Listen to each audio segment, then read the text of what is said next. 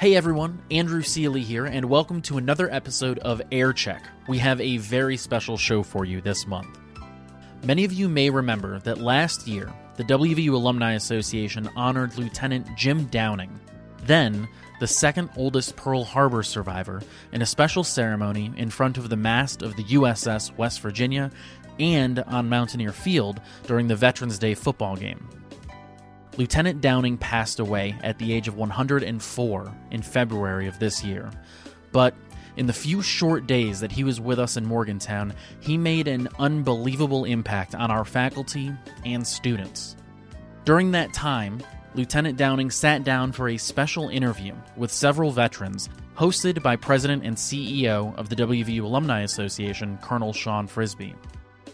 In this episode of Air Check, we listen in on that conversation and learn about the attacks on Pearl Harbor firsthand.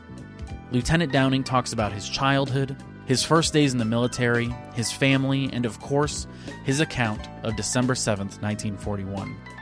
A short word of warning some of Lieutenant Downing's stories do become graphic as he discusses the details of the attack and its aftermath. He finishes the interview by talking about the future of our nation and the importance of keeping America safe and strong. As we approach the 77th anniversary of the attack on Pearl Harbor, please enjoy our conversation with Lieutenant Jim Downing. I grew up in a small town in uh, northeast Missouri. We had no paved roads, no electricity, uh, no running water. Uh, by today's standards, it was very primitive, but we'd never had that, so we didn't miss it. So um, there were practically no automobiles. My grandfather had the first Model T in our county, and he was not very popular because the roads were two lane. Most of the traffic was horses and buggies or wagons, and they'd see this thing make a lot of noise coming down. It, the dash was painted red, and it threatened them. So you had to stop and uh, turn off the engine and lead the horses past. Oh, that's great. So in a small town, people were used to uh, judging the speed of a horse, but they didn't know how to judge the speed of a car. So my grandfather knocked down two or three of his friends who stepped right in front at the last minute. The uh, fuel was so poor that you had to stop every few miles and clean the spark plugs because they'd carve it over in there. Wow. So automobile transportation was not very popular in those days. My father owned a um, country store, and uh, we had a loafer's bench in there. Uh, we called it the Spit and Argue Club, where there were professional loafers who would come out and talk all day. So I got my early education uh, going passing them around from lap to lap hearing their views on things. They pretty good philosophers in there. I'll bet so. So, did you work in the store? Yes, uh, I felt I was deprived of my boyhood because I had to work uh, Saturdays and before and after school every week. Wow. So, what made you join the Navy? How did you decide to join the Navy? Well, like many others, I was economically driven. That uh, there was no jobs before I went in the Navy, I'd work three days of my life for uh, two days for a dollar a day, 12 hour a day, and one got a raise to a dollar and a quarter. But I had a friend who'd been in high school uh, a couple years before me. He joined the Navy. He was on a submarine. His take home pay was $90 a month. My father was a bank president. His pay was $90 a month. So I thought, uh, my friend Curtis was a capitalist, having that much money to take home. Every summer he'd show up on a brand new Harley. Is that right? On a brand new Harley, huh? And um, so, what year did you join the Navy? Uh, 1932. 1932. So we had gone through the Depression. And did the did the depression impact your father's store? I mean, what was what was the experience in li- in living through that time period? Uh, Not very much, because um, most of the farmers uh, canned their own goods, had their own orchards and, and potatoes, and so forth. So they just needed soda, sugar, and things that they couldn't raise on the farm. Um, he we bought the produce from the farmers, their chickens and eggs, and even rabbits. uh, bringing rabbits, I think got a dime a piece maybe for a rabbit. and um, I've never knowingly eaten any rabbits since then because is that right? we'd put them in a barrel, undressed, and sprinkle salt on them to preserve them. I'll be darned. So you joined the Navy. Where where was your training at? Where did you go to basic training? At uh, Great Lakes, Illinois, just north of Chicago. And so, how did you get there? I went. to the uh, recruiting station was at Hannibal, Missouri, about 40 miles from where I lived. So my father took me down, and uh, the recruiter put me up overnight. Then took a train to St. Louis, and another train to Great Lakes. So you you end up on the USS West Virginia. Tell us about the USS West Virginia. Was that was was that a, a new ship? Was it um, considered to be a fantastic one? Tell us about your experience on the USS West Virginia. Yes, the um, West Virginia was the last of the World War One battleships laid down. So it was commissioned in 1926. So I went aboard when it was just six years old um, let's say 26 and 32, yeah. And um, battleships were kind of cheap, cheap in those days. It only cost 45 million to build. and I used to brag about uh, my rich uncle who provided me with a uh, $45 million home. I spent uh, 10 years attached to it. Uh, the last two and a half, it was uh, sunk, but I still was attached to it. Is that right? So, what was life like on a daily basis uh, on that on that ship? I mean, what was your what was your job on the ship, and, and what was it like to uh, to be on there?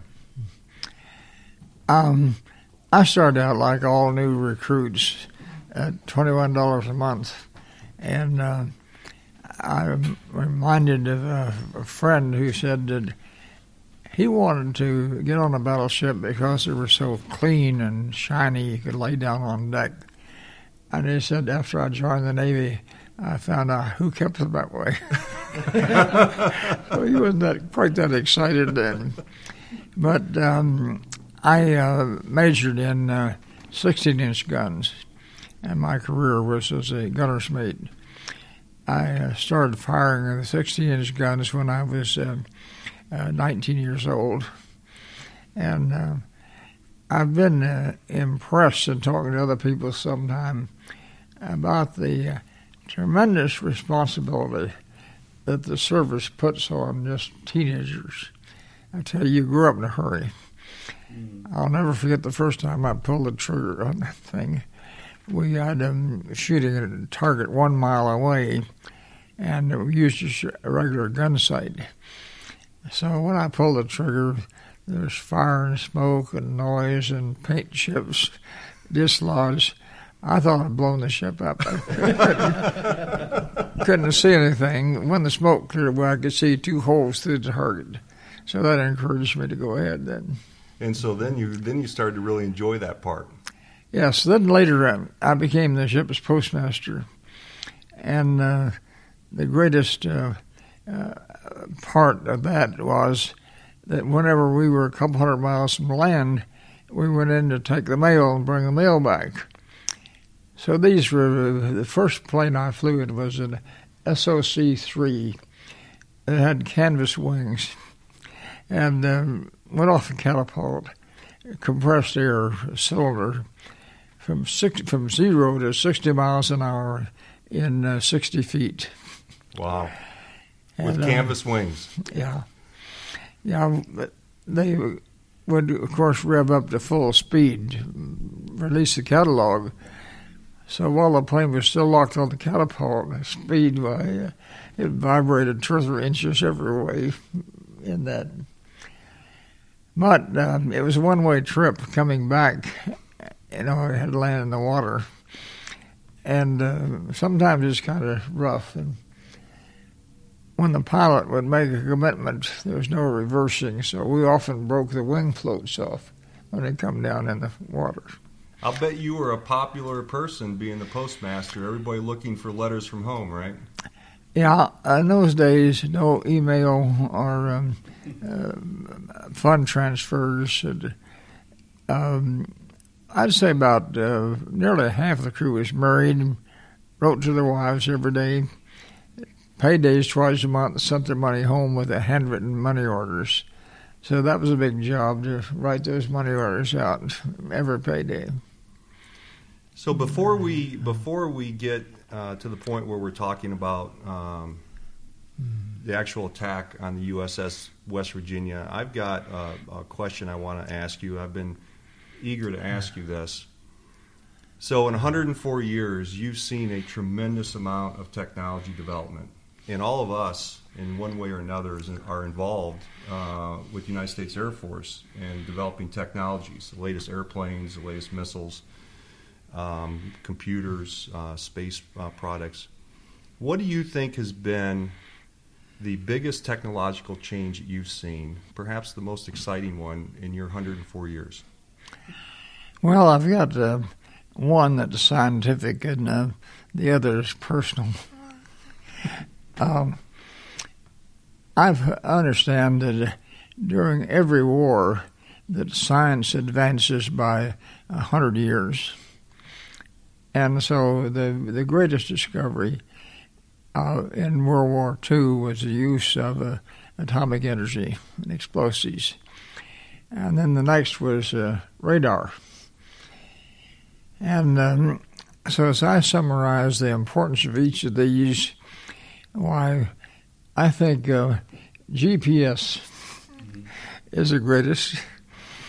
Uh, it's remarkable, not only in the U.S. but all over the world, how that uh, never have to ask directions. My uh, family and I, my father took us on a trip from Missouri to Florida back in uh, the uh, when I was a couple years old, and uh, it took a week and a half. There were no paved roads, and um, no road maps, no highways. So my dad got an atlas of each state that showed the counties. He'd draw a line between county seats and then ask somebody, How do you get here? then find your way to the next county seat. The most frustrating thing about it was the maps did not show the rivers that didn't have bridges. There was a mark for the rivers. So we'd come to a river and uh, have to wait for the ferry boat. and uh, most of them were uh, horse pulled, a horse on each side and pull a ferry up and down. So, getting back to the USS West Virginia, I understand that there was a nickname for that ship. What, what was that, that nickname? Well, they call it Weevy for short. Weevy. Weevy, yeah. And, uh, and how did it get that name? Well, they, I think they just got tired of pronouncing West Virginia, so that Made it easy, just, just abbreviate it. It was spelled W E E V E E E. That's funny. That's almost as long as just saying West Virginia. Yeah. So tell us, tell us about your experience on that day. Um, you had said yesterday uh, that you were not actually on the ship uh, when the attack began, uh, and once it began, you actually went to the ship to help your shipmates. Could you tell us that story? Yes. Um, it's been estimated there were 86,000 uh, military personnel stationed on Oahu, Oahu on December 7th. And of course, they couldn't be accommodated ashore, so the only people who could stay ashore overnight were married people. I'd been married five months, so I was at home just uh, adjacent to the to the uh, base. So uh, we're eating breakfast, heard these explosions, saw the smoke, and turned on the radio. And the uh, owner of the station was the um, um, I don't know what do you call it, MC that morning. He said, um, we have been informed by Army and Navy intelligence that the island of Oahu is under enemy is under enemy attack. He said the enemy has not been identified. Stay tuned. So a few minutes later, he came on and said the enemy has been identified as Japan. So uh, we were already in our uniforms. One of the men had a car, so we rushed down to the harbor. There were 164 military ships in port, the most it had ever been that morning. And uh, there wasn't room to tie up, so they were tied up in tandem. So the battleship Tennessee was tied up to uh, Ford Island, and we were tied up to her outboard. So um, I got down to the ship as quick as possible. The only way to get on my, my ship was to cross over the Tennessee. But uh, we were already sinking, and there was a little gap between the ships. But I trained out a gun barrel, 10 feet long, and slid down the barrel to get on my ship. Now, we'd lost all electric power when um, we were hit by uh, nine aerial torpedoes. The Japanese uh, dropped 40 aerial torpedoes. We took nine of them, and then the Utah ahead of us took another nine. So um, it was predicted in damage control exercises that uh, eight torpedoes could sink a ship, and it did. Japanese were very smart. They put the first uh, torpedoes down low. Then, when the ship uh, listed, it, the uh, portion above the armor plate was exposed, so the next torpedoes were shallow, and they run right past the armor plate and uh, exploded. One hole in um, our ship uh, was 140 feet long. Wow! After they had been hit, but um, everything above the waterline was on fire when I got aboard. Every gun carries a, a certain number of rounds of live ammunition so the flames were approaching this live ammunition. I borrowed a fire hose from the Tennessee to try to beat the flame back so it wouldn't set off this uh, live ammunition and get a further explosion. And um, while I was doing that, I saw bodies lying around. Oh, some of them I thought I knew. Um, I wasn't sure about the others. But the thought occurred to me their parents will never know how they spent their last hours. We had um, uh, metal ident- identification tags. I noticed that the press and the average civilian, I think, refers to them as dog tags but that's not in my vocabulary. and uh, I hope I never refer to them as a dog tag. It's an identification identification tag with a fireproof lanyard. So all I had to do is go turn over the tag and uh, clean the oil off of it. So I memorized the ones around me. Well, by noon the fire was out, and um, I never realized what uh, the talk would be during combat and after it's over. But uh, the question, everybody, is did you see so and so? Did you see so and inquiring whether their friend survived or not. So one of my friends was badly burned. I went over to the hospital to see him.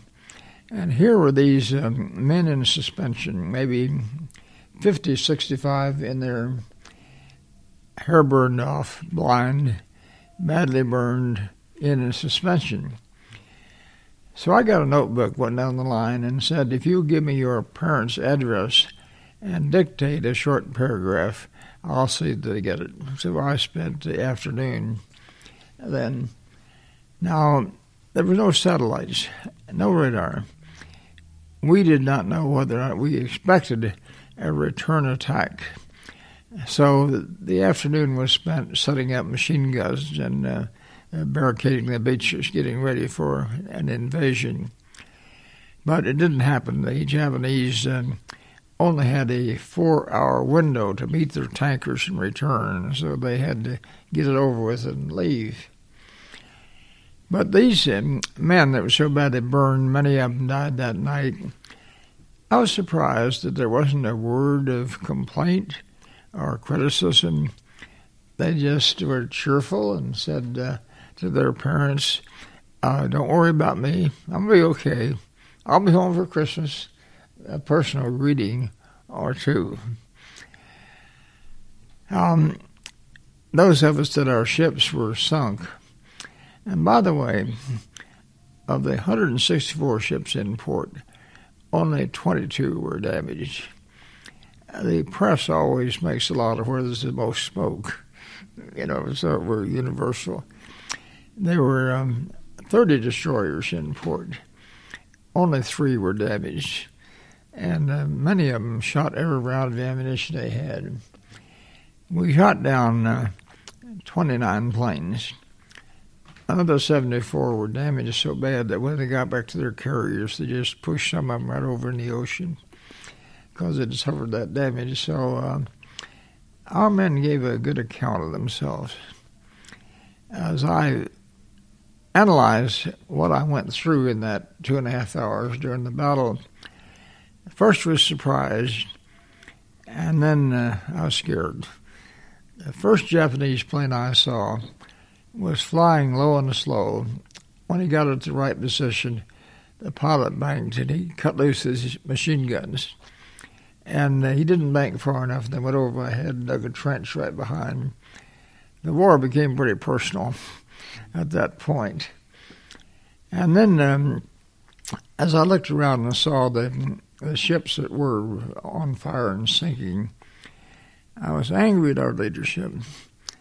As uh, much money and education as we were paying our intelligence, here I felt that let us down, both the military and uh, political.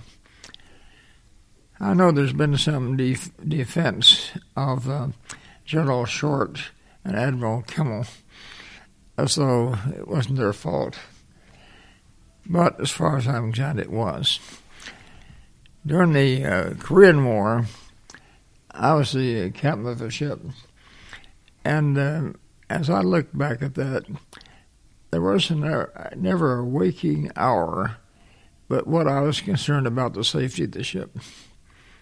I didn't have time to relax. Just uh, uh, in the Navy, if a captain allows his ship to touch any other object, why he gets court-martialed. So you want to keep plenty of water underneath and uh, all around. So I felt that these two, um, the General and Admiral, they should have been set up late at night. Now, so is there an impossible way that something's going to happen? So I hold them accountable for what happened that, that morning. But uh, just one more thought that um, we got uh, a mattress and pillow from the supply department and uh, the only place we could find to lie down was uh, there was a sports arena that just opened up, uh, named after an admiral, the Bloch uh, Arena. So a lot of bleachers. So several hundred of us just went over and put our uh, mattress and pillow down, and somehow the word got around to all the mosquitoes on the island that we were out there. So we renamed it the uh, Mosquito Bowl. and the next night, looked for something that had screens on it. What was the hardest thing you saw that day? Um, there were um, quite a few sailors. They were blown off their ship. Um, the battleship Arizona was on fire. You know, they, the bombs penetrated, and she burned with her own ammunition and other things in there. Over 1,100 were killed on the Arizona that morning. The uh, fire was so hot that the oil on the surface was blazing two or three feet high. So these guys had blown off the ship. When they come up, they had a, a thin film of oil on them, and they were like human torches. So to see these guys break through the water and then burn to death as torches. That was the hardest thing for me.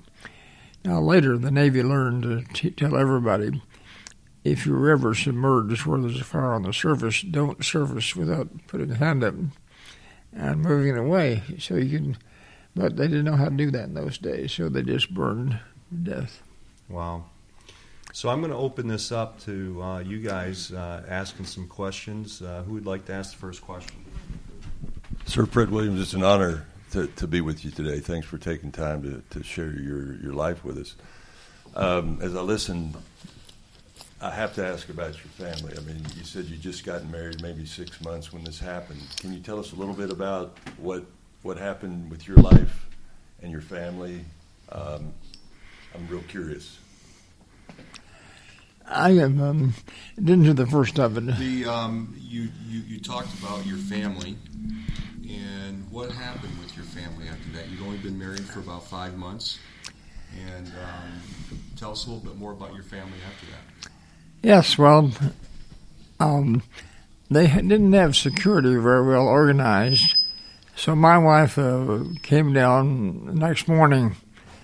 I was covered with oil and hadn't shaved and uh, didn't have a uniform that matched.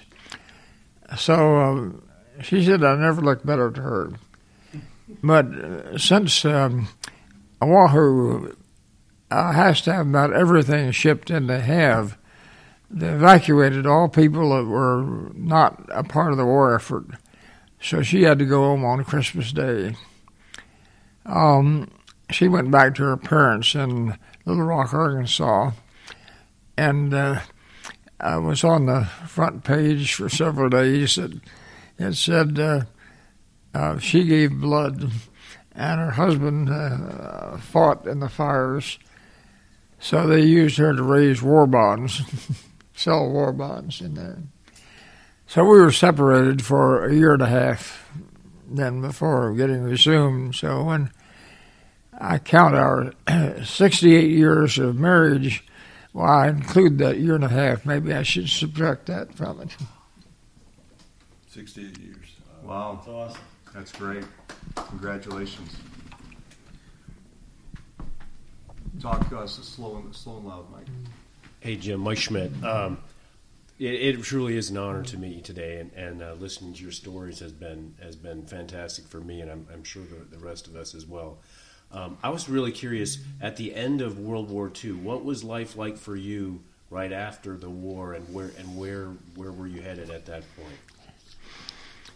Well, again, it's kind of personal. That uh, we were forced to wear our uniforms 24 hours a day. So once the war was over, well, that ban was lifted. However, most of the clothing factories had converted to uniforms so they didn't have that many civilian clothes. So the ban was extended on wearing civilian clothes for another year. so that was that was kind of tough. But uh, at the end of the war, I was teaching uh, naval weapons in Washington D.C. to uh, people going on new ships, and um, I, I was in charge of the night shift. So I heard over the radio that uh, the Japanese had surrendered. So I made the mistake at the break uh, um, of announcing that the war was over. Then I tried to get the students back in the classroom. that wasn't easy. Hear why study about something that they weren't going to use. Right, right, right. Uh, Sir Stuart Brown, I just have a question. You were uh, on the USS West Virginia, obviously, during the attack, but then you stayed on the ship after it was raised again. Did the ship have any peculiarities or anything that uh, was sort of lasting after they raised it back up from from uh, being uh, underneath the water? Yes, I've got a, a couple of unpleasant memories. That uh, it took some time to weld concrete patches over the holes. Then, when they did that, they had to pump it out, and uh, that took several months to do that. So, I was anxious to know uh, what the post office looked like. It was down below the water line. So as they pumped it out, I'd go over there and uh, see if we're down to level where I could find the office. So I was there one day with a flashlight, and uh, I um, stepped on something and I slipped, fell on my back in there. I had a flashlight. When I got up and looked, I'd stepped on a the uh, leg of a body, and uh, so the skin came right off the bone.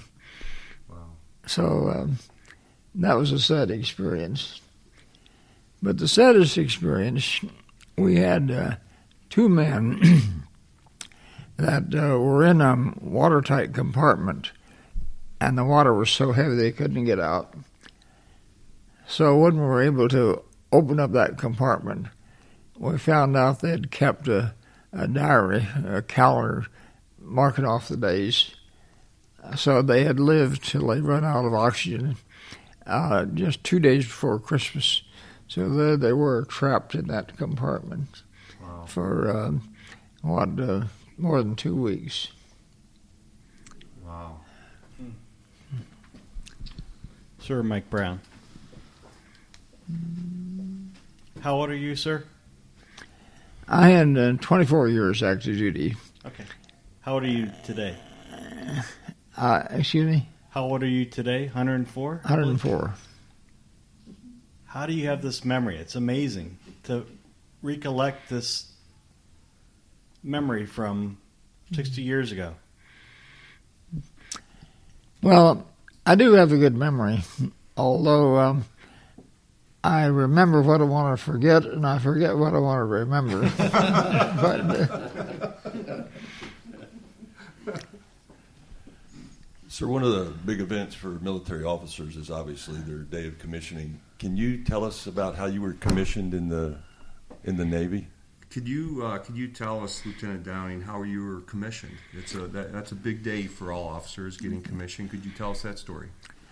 yes, um, I enlisted in the, in the service, and um, at the time of the attack, I was a uh, first class petty officer in the Navy, which is uh, uh, pretty close to a top sergeant in the other services.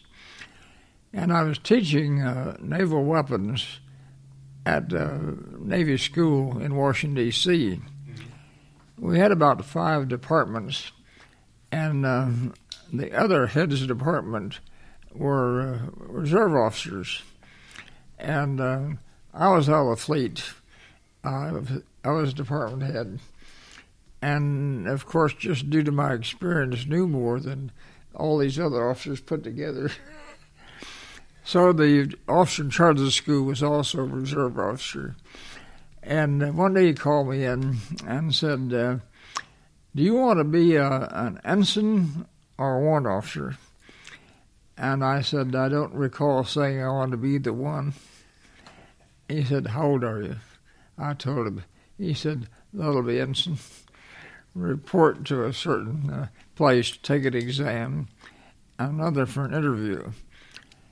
So I was inter- interviewed by a, a Navy four striper, equivalent of a colonel in the Air Force. And um, the interview wasn't very long. The only question I can remember was he said, Who do you think works hardest, officers or enlisted?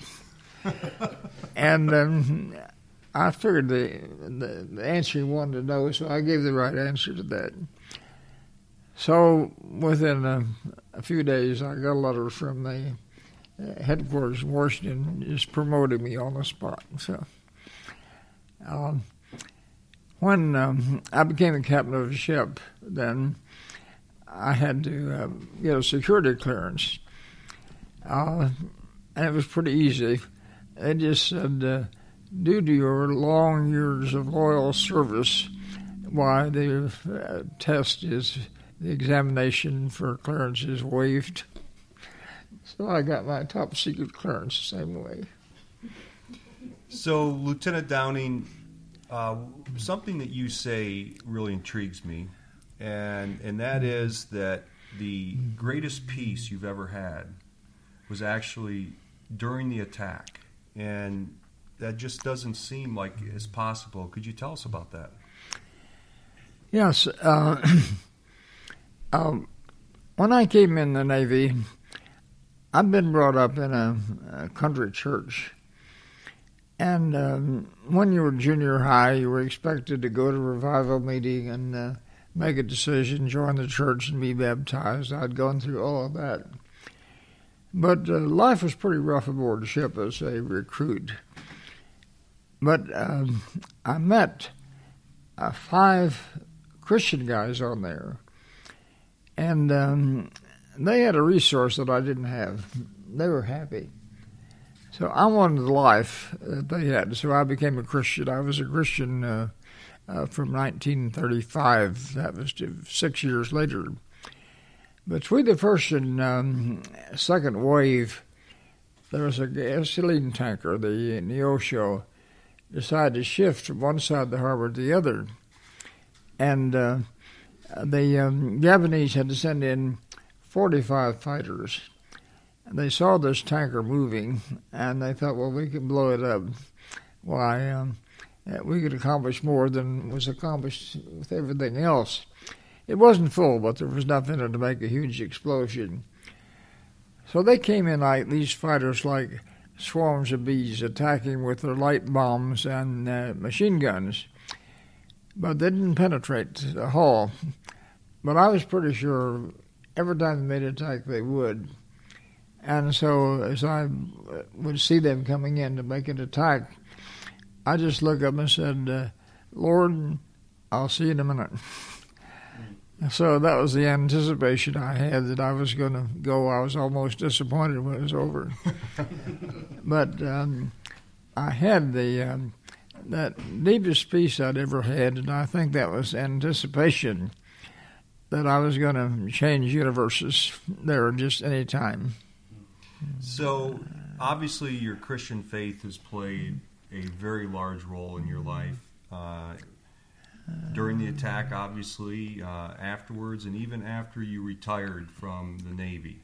And mm-hmm. you were uh, one of the leaders in an organization, I understand, called the Navigators. Right. Could you tell us about the Navigators? Yes, it started with uh, those five men aboard the battleship West Virginia. And I was number six in the ladies. Now, today, we're in uh, over 100 countries of the world and uh, on most of the campuses, we've had people here on West Virginia, but we don't have anybody right now.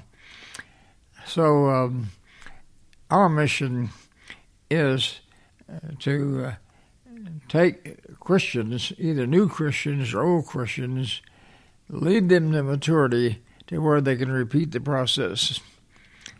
So we feel that's the way the world will be reached is by everybody multiplying. So that's what we emphasize. And uh, um, most of the countries we're in, we're on the campuses. We're primarily a, a university um, group. Uh, uh, we've got in Atlanta, Georgia, we have 100 staff down there trying to reach every segment of the city. That's fantastic. Mm, Are, do you gentlemen have any other questions for Lieutenant Downing? So, to to wrap this up, uh, Lieutenant Downing, do you have any thoughts or advice for us? You know, we're all we're all around 50 years old. Uh, some of us are retired from the military and second careers. Some are still active duty. What advice do you have for us? Well, I was impressed by a, a speech that Ronald Reagan gave in the 1980s and the speech was uh, called Peace Through Strength. And uh, he coined a phrase that I try to get uh, every American I talk to to memorize. Three words. And that phrase was weakness invites aggression. Pearl Harbor survivors have a motto uh, remember Pearl Harbor, keep America alert. And I added that and strong, alert and strong. I saw a no parking sign the other day that said, uh, don't even think about parking here. And so I've adopted that phrase. I, I've talked to some ROTC students last night. I tell them the same thing that um, you're the uh, leaders of tomorrow. You're the voters. You're the taxpayers. You're the legislators. Keep America so strong in cyberspace, in the skies, on the ground, on the sea, and under the sea, so strong that no aggressor will even think about attacking us. Uh, the military is expensive, but um, uh, lack of freedom is more expensive. Well, thank you very much, Lieutenant Downing. This has really been a true honor and privilege to have you here at West Virginia University. Uh, we love having you here in the Alumni Center, and we look forward to spending the rest of the day with you and going and winning a football game. Yes, well, it's been uh, a pleasure and an honor to be with you, so thank you so much. Thank you.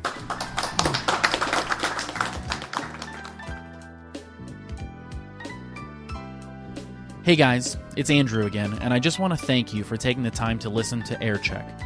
If you enjoyed our conversation with Lieutenant Downing, make sure you stay up to date as we release new episodes in our monthly newsletter and on the WVU Alumni app, available for Apple and Android users.